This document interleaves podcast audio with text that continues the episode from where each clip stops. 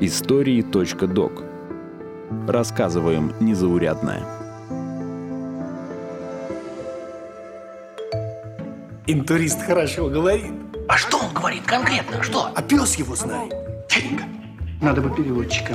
Был у нас толмач Немчин. Ему переводить, а он лыка не вяжет. Мы его в кипятке и сварили. Нельзя так с переводчиками обращаться. По образованию я переводчик. И даже успел поработать по специальности на Ближнем Востоке. И хочу вам сказать, что умение говорить на языке и переводить с языка – это разные вещи. Вы слушаете эпизод подкаста «Истории.док». Меня зовут Артур Арушанян. И сегодня мы разберемся, чем синхронный перевод отличается от последовательного и как успеть нашептать в ухо нужные слова. С развитием речи и появлением первых языков возникла необходимость в профессии переводчика.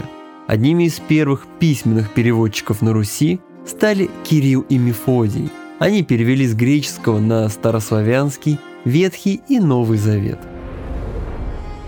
Устных переводчиков называли толмачами. Само слово заимствовано из тюркских языков и происходит от слова «язык». С ростом государства росли потребности в толмачах. Причем иногда это была целая команда. Например, местный житель зачитывал текст вслух, толмач устно переводил, а писарь записывал текст на русском. Татарское письмо читал Абыс Саид Семенов. На русский язык толмачил толмач Иван Дураков.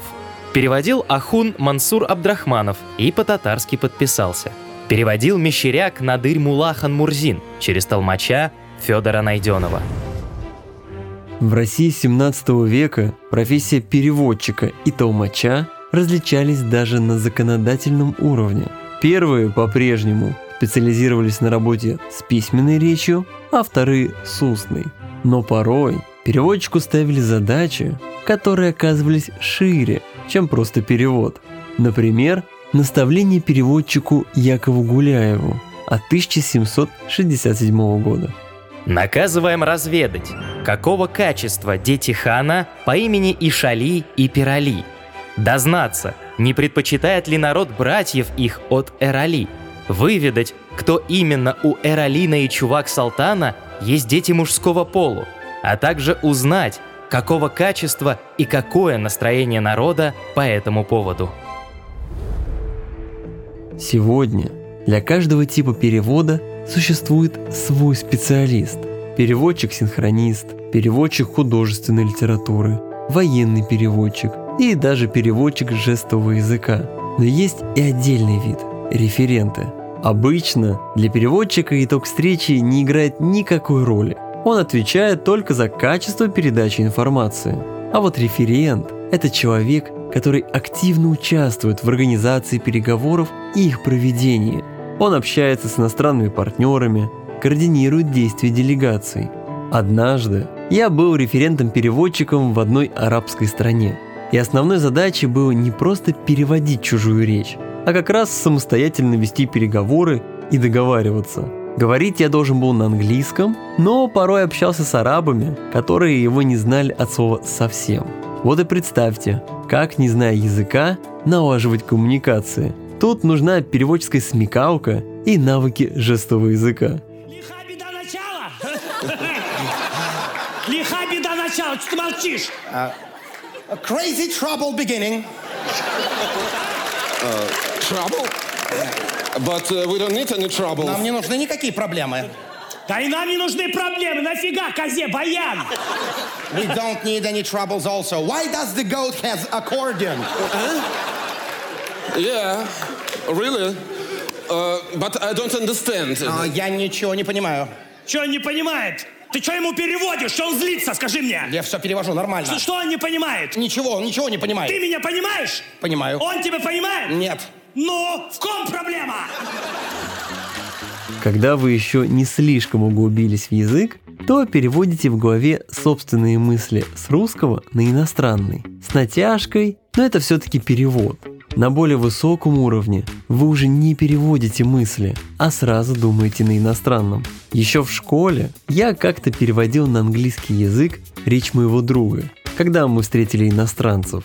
Тогда о профессии переводчика я ничего не знал, но понял, что переводить собственные мысли и чужие – это большая разница.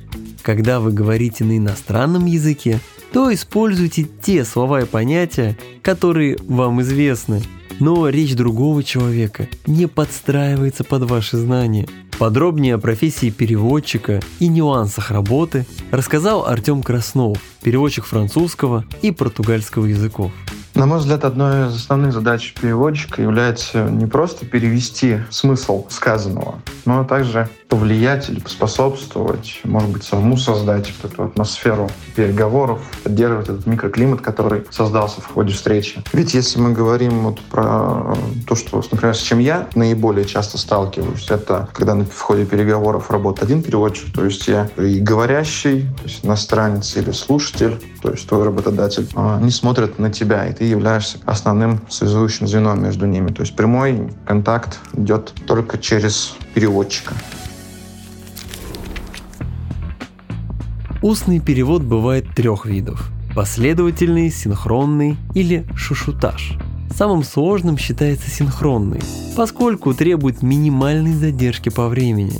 То есть нужно говорить почти одновременно с лицом, которое переводишь. Особую любовь синхронный перевод получил среди переводчиков персидского или немецкого языков. В них смысловой глагол стоит в конце предложения. И, конечно, при недостатке опыта или сложности материала перевод от этого может пострадать, ведь смысл предложения находится в конце фразы. Синхронный перевод часто подготовлен заранее, а вот для живого общения применяют последовательный, где перевод следует в промежутке между фразами. Что касается синхронного, то часто переводчик заранее получает материалы или текст речи. И его задача не просто зачитать перевод одновременно с говорящим, а внимательно следить за текстом. Ведь в последний момент в нем могли изменить цифры или факты, не предупредив переводчика. На больших мероприятиях, таких как Генеральная Ассамблея ООН, синхронисты находятся в специальных кабинках, откуда работают через микрофон. Как правило, их двое, и переводят они сменами по 30-40 минут. Если синхронные и последовательные переводы обычно на слуху, то про шушутаж, как разновидность синхронного перевода, говорят куда реже. Главное его отличие в том, что он выполняется для одного-двух слушателей. При этом переводчик находится в непосредственной близости к участникам беседы. По сути, он нашептывает перевод на ухо. Даже сам термин происходит от французского глагола «шушуте», то есть «шептать». Мужик, я ни хера не понял, что ты сказал мне, но ты мне близок. Ты заговорил и достучался до сердца. Но знать язык не значит быть переводчиком.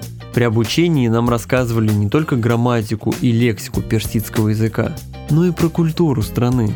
Дело в том, что задача переводчика шире, чем просто передача смысла тех или иных слов. Порой он выступает в роли культурного посредника. Например, я могу легко из соображений вежливости спросить у знакомого, как поживает его семья, супруга или дети. Однако задать вопрос о жене собеседнику в Иране – это уже что-то за гранью приличия. В тюрьму, конечно, не посадят, но об успешных переговорах можете забыть. Задача переводчика – знать подобные нюансы культуры и думать, что и кому переводишь. От бывших коллег я слышал истории, когда на русском языке звучал анекдот, который нельзя перевести, не устроив международный скандал. И переводчику приходилось на ходу вспоминать более подходящий анекдот. Некоторые шли дальше и просили иностранцев посмеяться, объясняя, что рассказанная история очень смешная, но непереводимая. И вот, например, мне приходилось как-то переводить одного предпринимателя, это было в Мозамбике, переводить, соответственно, там, с русского на португальский, с португальского на русский. Предприниматель в ходе, там, после официальных переговоров, в ходе застолья, он сам с Ростова, из Ростовской области, вот, и из таких, из донских казаков, он любил в каждом своем тосте вставлять присказки, пословицы, которые у них вот как раз на ростовщине приняты. То есть там шапошный тост, стременной, на пасашок и прочее. Я, соответственно, в этом не особо силен. Вот и приходилось сначала объяснять мне на русском языке, что это значит, а потом уже переводить это на португальский. То есть, но это в любом случае такой творческий процесс совершенствования тебя как специалиста. Ну, давайте о письменном переводе. Казалось бы, чего проще? Сиди со словарем, да сверяй незнакомые слова. Но особую роль занимает перевод художественных произведений. Тут у переводчиков, да и филологов есть свои кумиры. Например, Нора Галь, которая не просто переводила художественные произведения, а сохраняла смысл и атмосферу оригинала. Ей принадлежит каноничный вариант перевода на русский «Маленького принца». Перед теми, кто читает его на родном языке, писатель отвечает сам.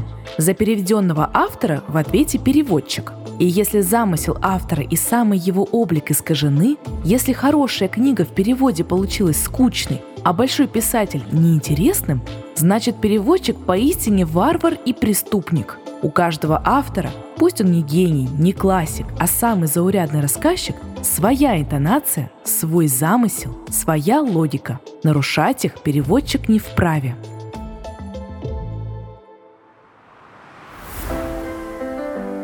От себя лично советую прочитать ее книгу «Слово живое и мертвое».